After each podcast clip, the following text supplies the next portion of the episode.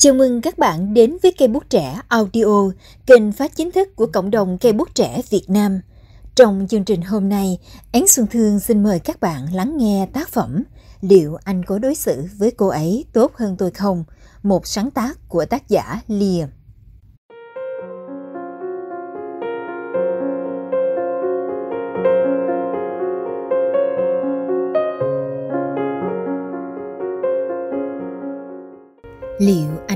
Có đối xử với cô ấy tốt hơn tôi không?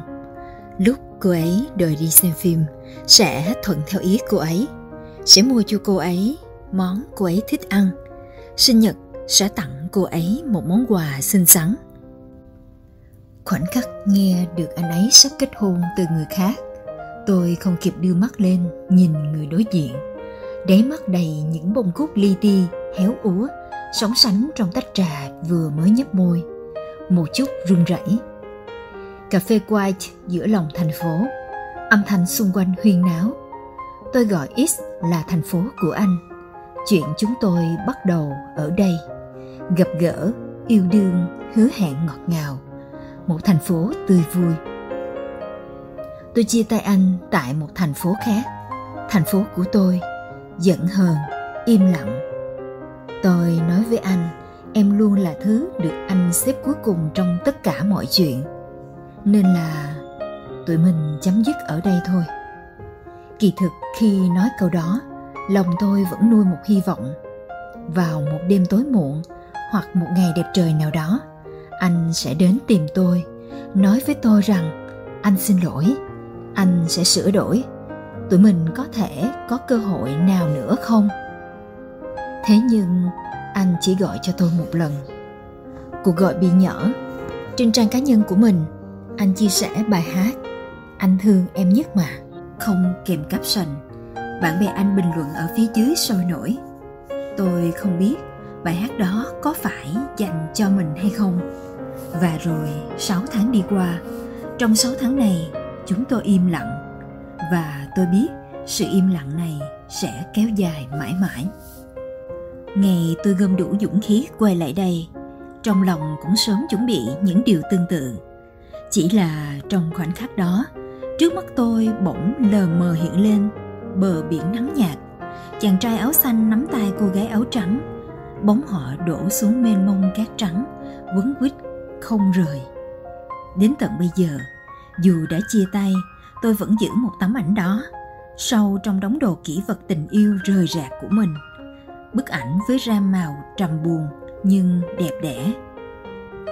Tôi chưa từng nở tiêu hủy hoàn toàn những cảm tình và kỷ niệm này. Tôi nhớ rất rõ tin nhắn cuối cùng anh gửi đến cho tôi. Em vui lên nhé. Và từ ngày hôm đó, niềm vui của tôi chỉ còn lại lưng chừng, chơi vơi như một bản màu nhàn nhạt, không thể tô đậm thêm được nữa. Ký ức luôn lãng đảng, thanh mát hương hoa nhài, giống như mùi hương thường vương trên cánh tay áo trái của anh. Tôi chưa từng quên được anh. Bạn cùng phòng của tôi thường nhìn tôi khó hiểu. Đối với cô ấy, tôi rõ ràng là yêu, nhưng lại giận dỗi chia tay. Làm như không cần, rồi cuối cùng suốt ngày ngồi buồn so một góc.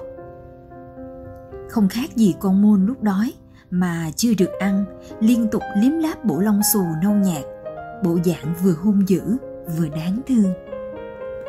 Tôi từng cho rằng mình là người trưởng thành trong tình cảm, không làm nũng, cũng chưa từng yêu cầu anh đưa pass các tài khoản mạng xã hội hay kiểm tra điện thoại. Rất nhiều việc vì sợ anh phiền nên tôi đều tự làm, giống như đưa đón hay ốm đau. Tôi luôn biết công việc của anh rất bận rộn nên những lúc bên cạnh anh, tôi vô cùng cẩn thận và thận trọng.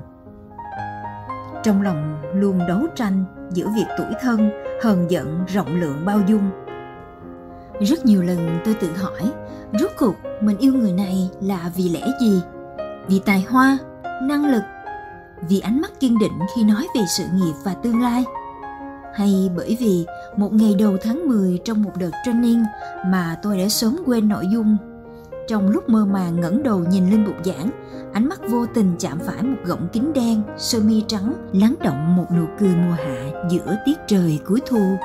Trong buổi liên hoan kết thúc hơn một tuần training, chúng tôi vô tình hát chung một bài hát.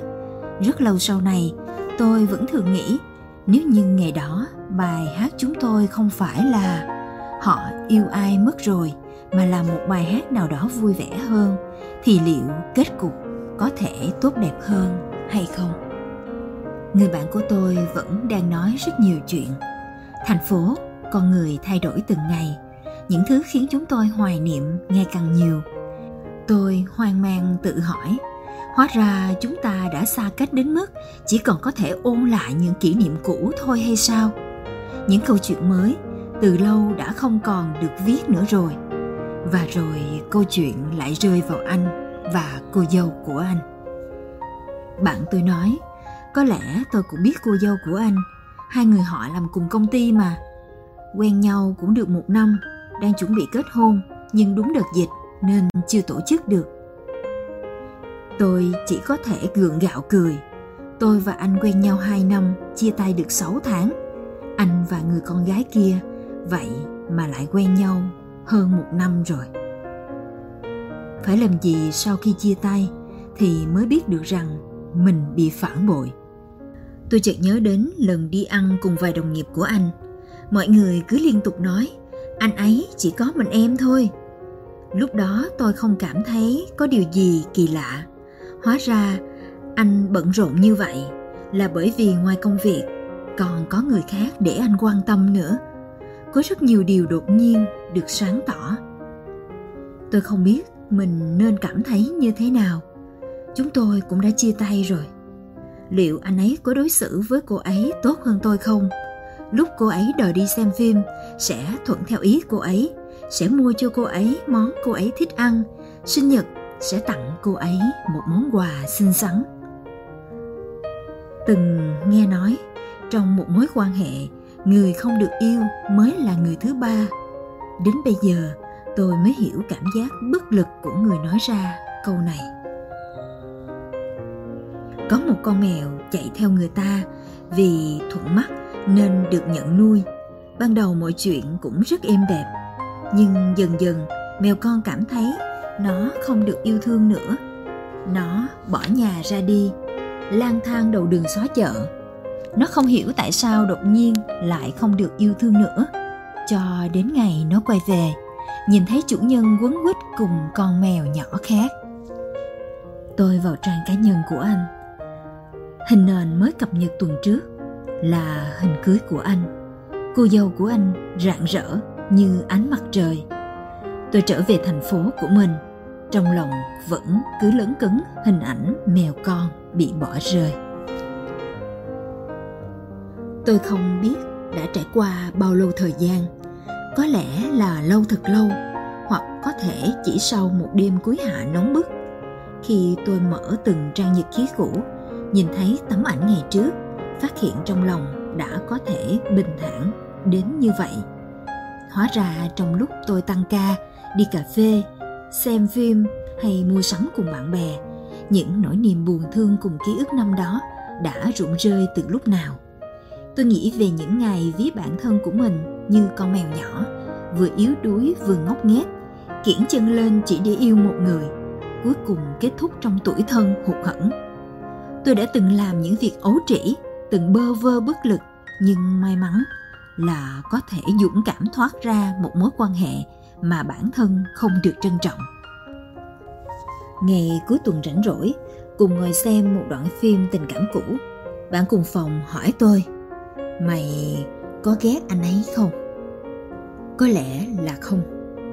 Những câu chuyện đã qua, là ai có lỗi với ai, là ai không trân trọng ai, chung quy đều không thể quay về nữa. Chỉ sợ hai người có tình mà không được đến với nhau, không yêu thì nên giải thoát cho nhau. Cuộc sống hiện giờ của tôi rất tốt, có rất nhiều thời gian chăm sóc cho bản thân và gia đình, cũng không đa sầu đa cảm đoán già đoán non người này có yêu mình hay không như lúc trước nữa. Khi nhìn lại bản thân trong quá khứ tôi vẫn có chút thương cảm. Không đủ tự tin không biết tự yêu thương lấy bản thân mình nương tựa vào cảm xúc của người khác không được đáp ứng và rồi cứ lẫn quẩn trong một mớ thất vọng và muộn phiền. Khi tôi trả lời bạn cùng phòng rằng mình không ghét anh, lúc đó thật ra tôi cũng chưa thật sự chắc chắn. Những tuổi thân và uất ức ngày đó không phải nói quên là quên được sạch sẽ. Tôi gặp lại anh tại hội nghị cuối năm của công ty. Anh là khách mời, còn tôi đã có một bước tiến nho nhỏ trong sự nghiệp của mình. Khoảnh khắc ánh mắt chúng tôi chạm nhau, tôi có một chút ngạc nhiên, sau đó chỉ đơn giản mỉm cười gật đầu chào. Không phải là ghét hay không ghét, mà là anh đã không còn ảnh hưởng đến tôi nữa rồi. Tiệc liên hoan, mọi người đưa đẩy, anh lại cầm mic hát một bài. Anh thương em nhất mà. Hỗn loạn giữa tiếng người ồn ào ly rượu thủy tinh lấp lánh và ánh đèn chớp nháy. Anh nửa đùa nửa thật. Lúc đó anh có gọi cho em trên facebook anh cũng có bài hát cho em. Tôi nhìn anh rất lâu dường như thấy anh từ lần đầu gặp gỡ, đến tận ngày hôm nay. Chuyện lâu rồi, em cũng không nhớ rõ nữa. Em đang sống rất vui vẻ. Hy vọng anh cũng vậy. Thật lòng, mong anh sống vui vẻ. Hóa ra khi chia tay cũng không hẳn là quá tệ. Không phải bởi vì không đúng nên mới không thể đến cuối cùng đó sao? Tôi biết, một ngày nào đó rồi tôi sẽ gặp được một người khác. Người mà lúc tôi ở bên cạnh cũng có thể rạng rỡ như ánh mặt trời.